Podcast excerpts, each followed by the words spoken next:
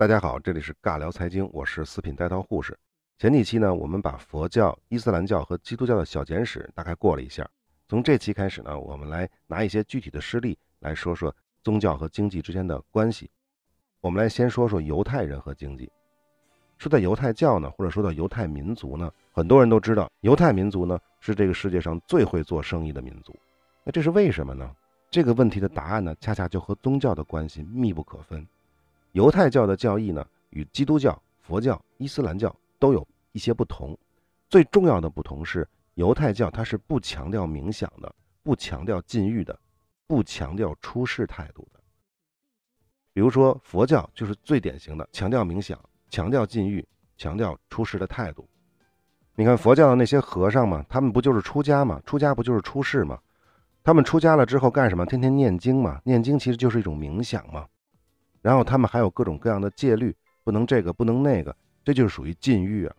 那么基督教呢，虽然不讲究出世，但是它呢是讲究禁欲的，讲究没有欲望的，讲究把所有的赚的钱都交给教会的。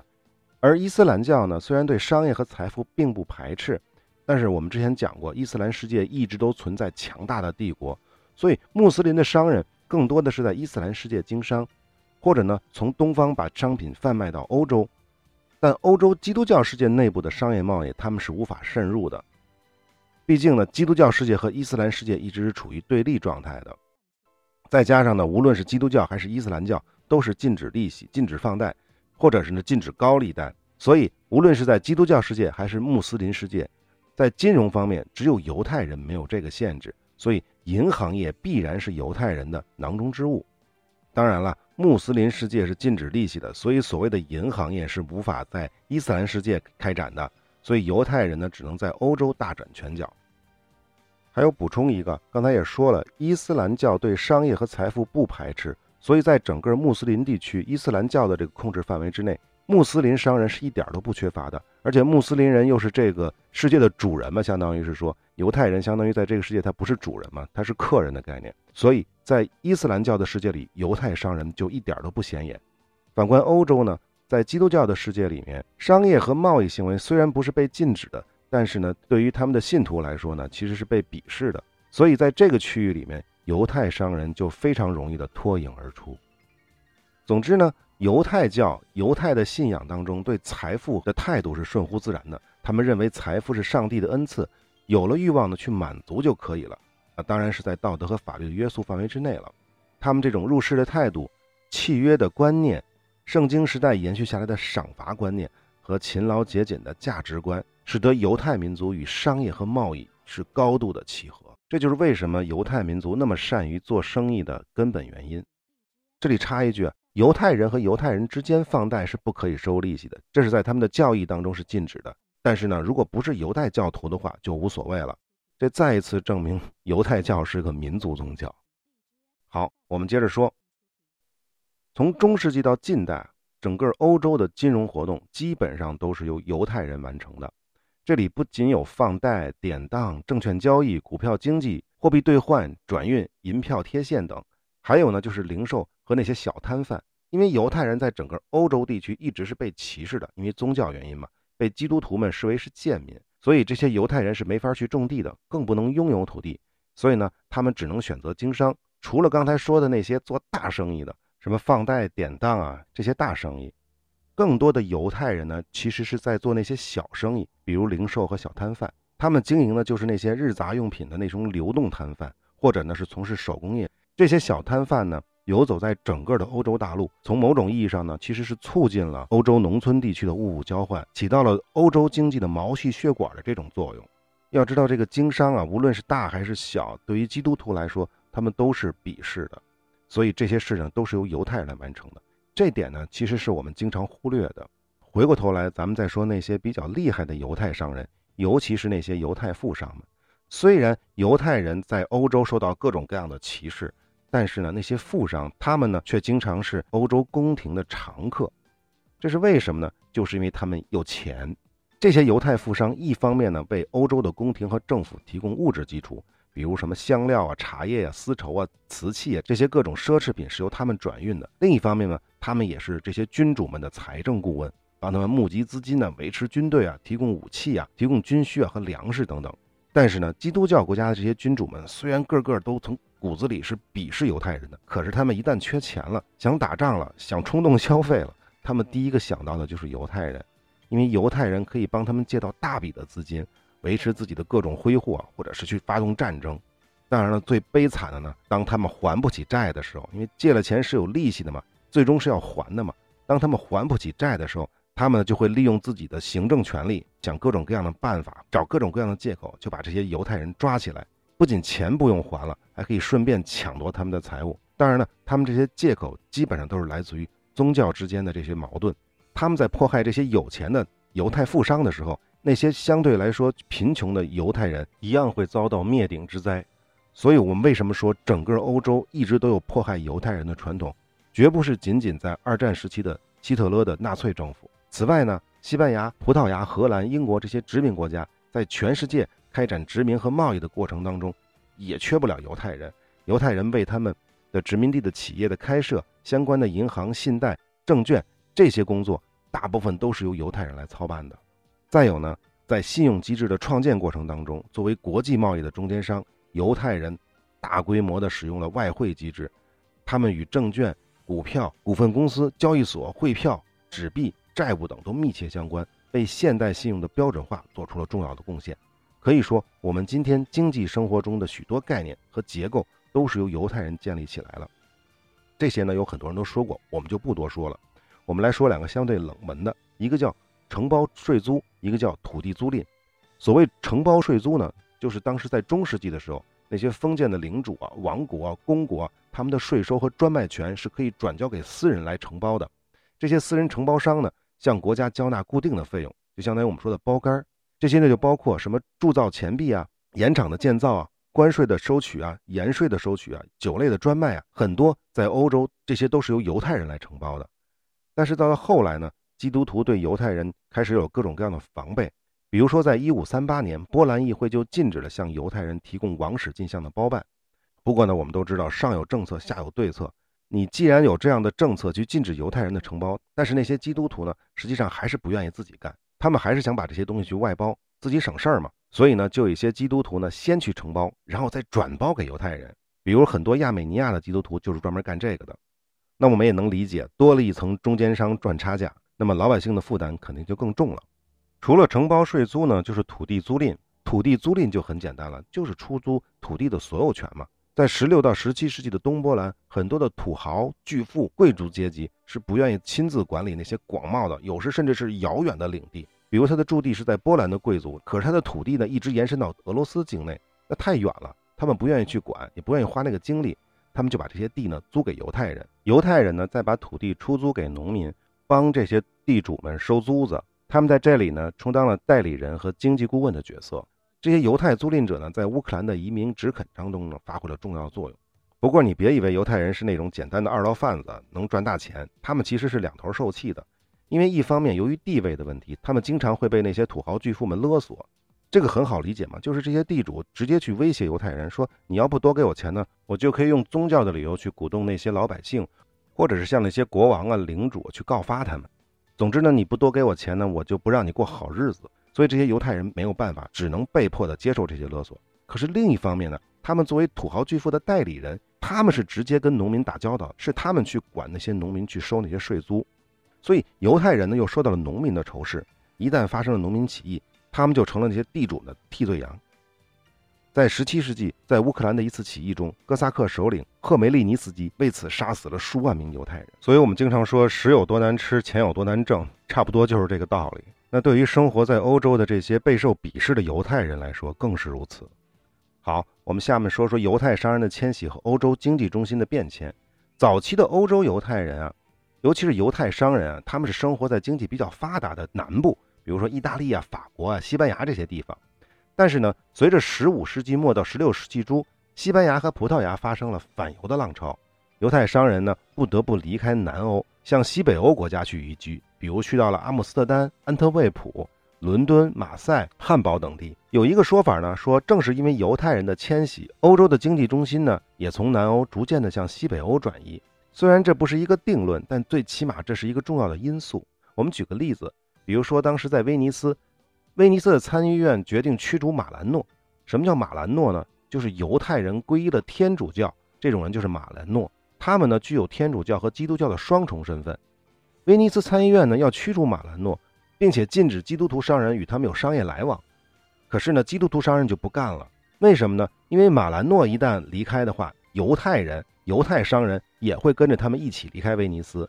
而犹太人呢，实际上控制了羊毛、丝绸、染料、糖、胡椒、印度香料和珠宝的贸易，所以他们一离开呢，这些基督徒商人就没有生意可做了。事实上，从这个角度也侧面说明了，整个东方的商品确实是由阿拉伯人从东方转运到欧洲的，但是他们并不是直接卖给基督徒商人，而是卖给了犹太人，犹太商人再把这些东西呢转卖给欧洲的基督徒商人。到了十七世纪，在荷兰、英国、德国、波西尼亚、波兰、法国这些地区的商业贸易中，买主、卖主、中间商、证券经纪人及代理人通通都有犹太人的身影，甚至占据了统治的地位。为什么会出现这种情况呢？因为犹太商人呢持有了大量的现金，他们可以以现款方式进行贸易，这种优势是大部分基督徒商人不具备的。犹太商人为什么会有那么多现金呢？一方面呢是他们祖祖辈辈的积累，另一方面呢就是他们通过西班牙和葡萄牙的贸易当中获得。为什么是西班牙和葡萄牙呢？就是因为我们之前讲过，西班牙和葡萄牙是最早跑到美洲去大量掠夺金银的，而他们掠夺了这些金银之后呢，大部分都用于王室的挥霍和他们发起的这些战争。那么王室的挥霍也好，战争也好，都是犹太商人赚钱的契机。正是犹太商人将西班牙和葡萄牙掠夺的金银等贵金属通过这些贸易的方式输送到了整个欧洲。我们讲货币的时候讲过，货币的需求量对应的是生产力，你的生产力越高，你就要在市场投放更多的货币。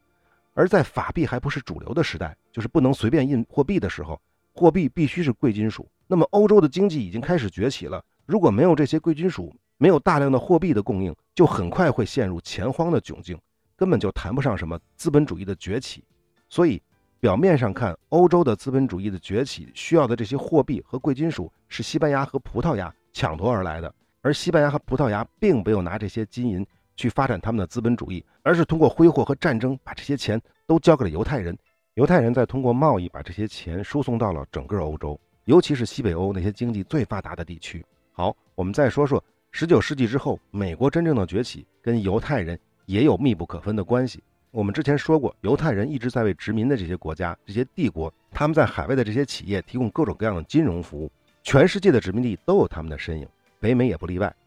首先，犹太人很早就有移民到美洲的，还有一种传说说哥伦布就有犹太血统，当然了，这可能性不大。哦，这里我插一句，当时我们在讲西班牙的时候，我把哥伦布说成西班牙人了，实际上哥伦布是意大利人，他只是替西班牙人工作而已。扯远了，我们再收回来。早期的美国呢是蛮荒之地，在欧洲人的眼里呢，那里都是印第安人，是野蛮人，所以经济并不发达，主要是在那儿种田。我们讲农业的时候讲过，所以有钱的犹太富商是看不上美国那块地方的。但是呢，到了美国南北战争的时期，我们知道打仗是需要钱的，无论是北方还是南方都需要资本。这个时候犹太银行就来了，这些犹太富商们就给南方政府和北方政府贷款，赚他们的利息。当然了，南北战争之后呢，美国开始大力的发展经济，所以呢也进一步吸引了大量的犹太资本来到了美国，比如铁路啊、运河啊，这种超大规模的建设很多都是德国的犹太银行和美国本土的德国犹太后裔的银行提供的资金。可以说犹太人为美国经济注入了不可或缺的活力。什么呀？金钱。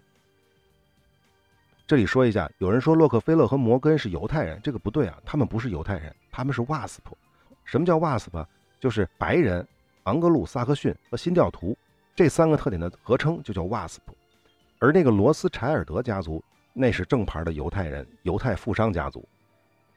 其实呢，南北战争之后呢，到当代美国的经济一直都有犹太财阀的参与，甚至在部分时期呢是主导的地位。当然了，在美国呢不仅仅只有犹太财阀这一个集团，还有一个就是我们说的这个 W A S P 的财阀集团。美国的经济发展史呢，其实就是犹太财阀和 W A S P 财阀之间的分分合合的这种历史。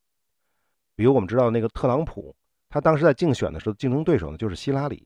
有人说呢希拉里是犹太财阀的代言人，而特朗普呢是 W A S P 财阀的代言人。特朗普为什么能赢呢？其中一个原因呢是希拉里本人呢又是 W A S P 啊，当然这个只是一个谣传了，只是一个传言，大家一听那么一乐就完了。回过头来再说这个犹太财阀啊，犹太财阀在美国的中的地位有多重要呢？我们去看看美联储的主席。美联储我们知道是美国联邦储备委员会，实际上是左右了美国经济的这么一个机构。美联储的主席当中，从上个世纪七十年到现在，基本上都是犹太人或者是犹太后裔当的美联储主席。比如说一九七零年到一九七八年的伯恩斯，这就是奥匈裔的犹太人。那他的继任者呢叫米勒，这个人呢虽然不是犹太人，但是他只做了一年。随后的沃尔克，德裔犹太人。格林斯潘，我们都知道这个格林斯潘，从一九八七年到二零零六年，这是典型的犹太人，他是奥匈裔的犹太人。伯克南，二零零六年到二零一四年，这也是奥匈裔的犹太人。他的后任者呢叫珍妮特·耶伦，这是一个女性，二零一四年到二零一八年，她也是犹太人。只是今年刚上台的这个杰罗姆·鲍威尔，这个人是非犹太人，这是由特朗普提名的。我们知道特朗普不是袜子财阀的代言人吗？所以他不会去提名一个犹太人当美联储主席的。当然这个呢大家一听就完了，这是我瞎猜的呵呵。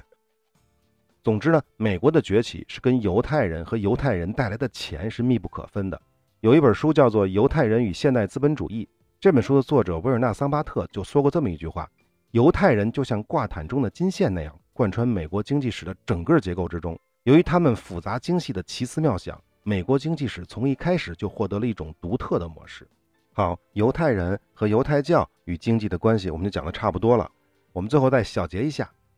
犹太人由于他们的信仰原因，尤其是在欧洲，他们是一种贱民的地位，所以他们不能持续的合法的拥有土地等固定资产，只能从事大到信贷、证券、汇票，小到走街串巷的流动商贩这样的商业活动。当然了，尤其是货币的交易，他们呢不能像基督徒那样用土地来延续财富，就只能通过金银货币和债务来锁住财富。这为死气沉沉的中世纪的欧洲经济带来了些许活力，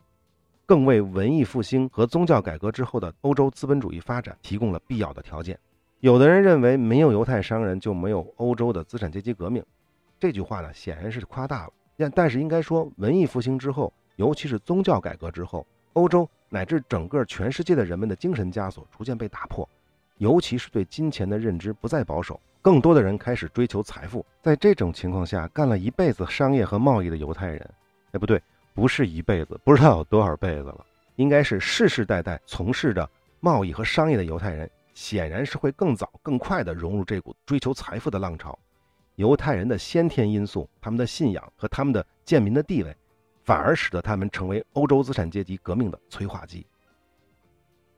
好，关于犹太人、犹太教和经济的关系，我们这期就讲到这儿。最后呢，我再跟大家强调一下，犹太人锁住财富的方式不能靠土地，只能靠货币和债务。货币我们讲过，货币其实也是一种债务，所以严格的来说，他们就是靠债务去锁住财富。那么大家想一下，现在的美国、美联储、美元是怎么发行出来的？我们在货币讲过，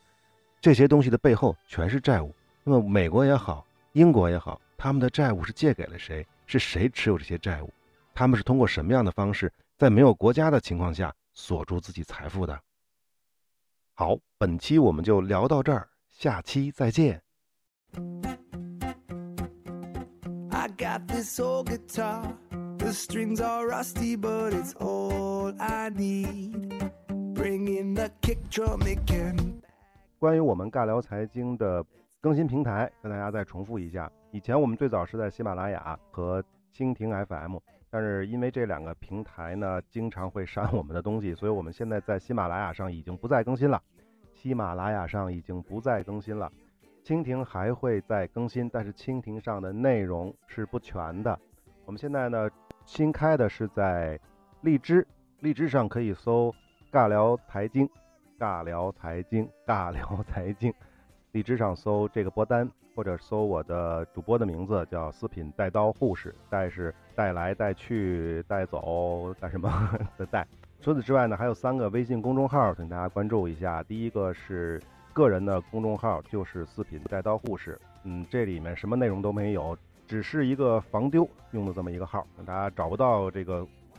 我们的节目了，或者有下架了，或者怎么样子的，从这个上面我们我都会发一些呃相关的通知啊什么之类的，平时不更新内容了，因为时间确实有限。此外的话，就是小钱在运营的这个公众号叫做钱蹦，钱是金钱的钱，蹦是蹦蹦跳跳的蹦，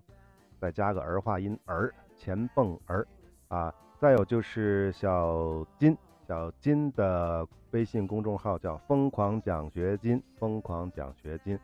啊。好，再重复一遍三个微信公众号，一个是四品带刀护士，一个是钱蹦儿，第三个是疯狂奖学金。好，谢谢大家，欢迎关注，再见。